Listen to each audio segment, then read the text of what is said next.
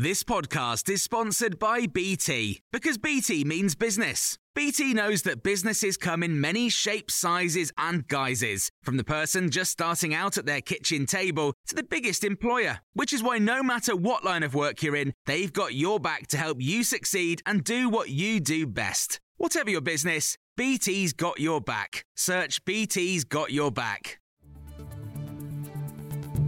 This is the Times afternoon briefing on Friday, the 14th of October.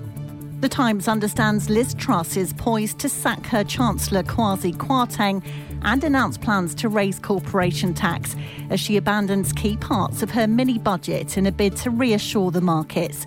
The Chancellor is due to meet the Prime Minister with discussions underway in number 10 and number 11 before a public statement by the Prime Minister this afternoon. Mr. Kwarteng flew back to London this morning after cutting short a visit to the International Monetary Fund's annual meeting in Washington. Speaking before the latest developments, senior Conservative MP Mel Stride, who chairs the Commons Treasury Committee, told Times Radio it's essential the government acts decisively here to restore confidence it's got to be significant because if you're going to calm the markets, and the market's already priced a lot of this in, they're expecting something.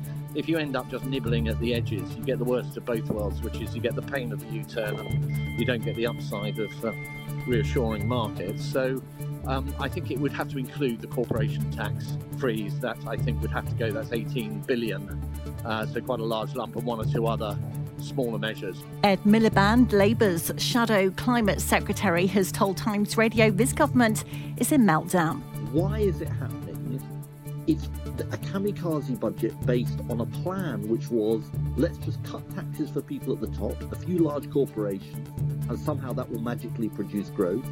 And also the trashing of the institutions that actually gave confidence to the markets, like the Office of Budget Responsibility, frankly, they should be ripping up this budget and starting again. Royal Mail has announced it's planning on axing up to 10,000 jobs by next August, which could include 6,000 workers being made redundant. It's as the company's chief executive has today announced losses of £219 million in the first half of the year.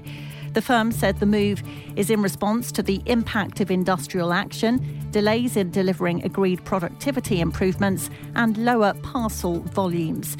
Alan Jones is the industrial correspondent for the PA News Agency.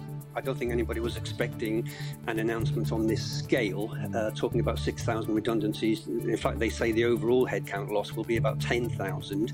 It's a very big move. Um, it's quite a dramatic. At this time of year, they're normally announcing plans to take on workers to cope with the Christmas, you know, rush. Uh, so it, it's a huge shock, and it's uh, it's quite a dramatic escalation of the dispute. New research commissioned by Breast Cancer Now shows that over a quarter of women who do check their breasts actually don't know what they're looking for and wouldn't know when to seek medical help.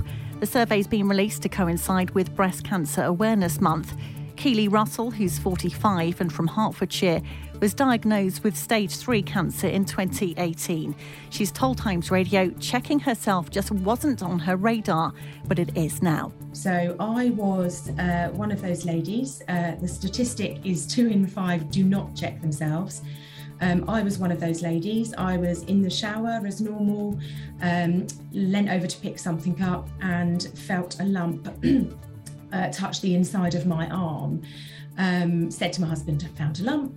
Instantly knew that it was something sinister.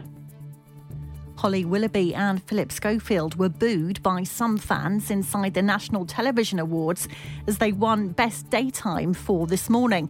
The presenters have faced criticism over the past couple of weeks following claims they skipped the queue for the Queen's lying in state. Other winners last night included Peaky Blinders, Ant and Dec, and Afterlife. Sir Lenny Henry received the Special Recognition Awards. I'm being specially recognised, not just in a. Isn't that that bloke off the telly, but in an industry way?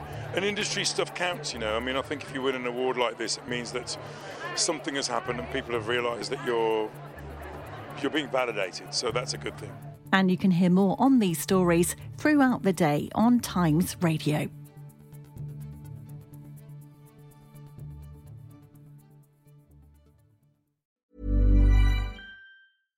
Small details are big surfaces. Tight corners or odd shapes?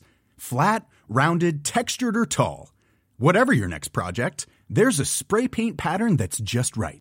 Because Rust new Custom Spray 5 in 1 gives you control with five different spray patterns. So you can tackle nooks, crannies, edges, and curves without worrying about drips, runs, uneven coverage, or anything else. Custom Spray 5 in 1.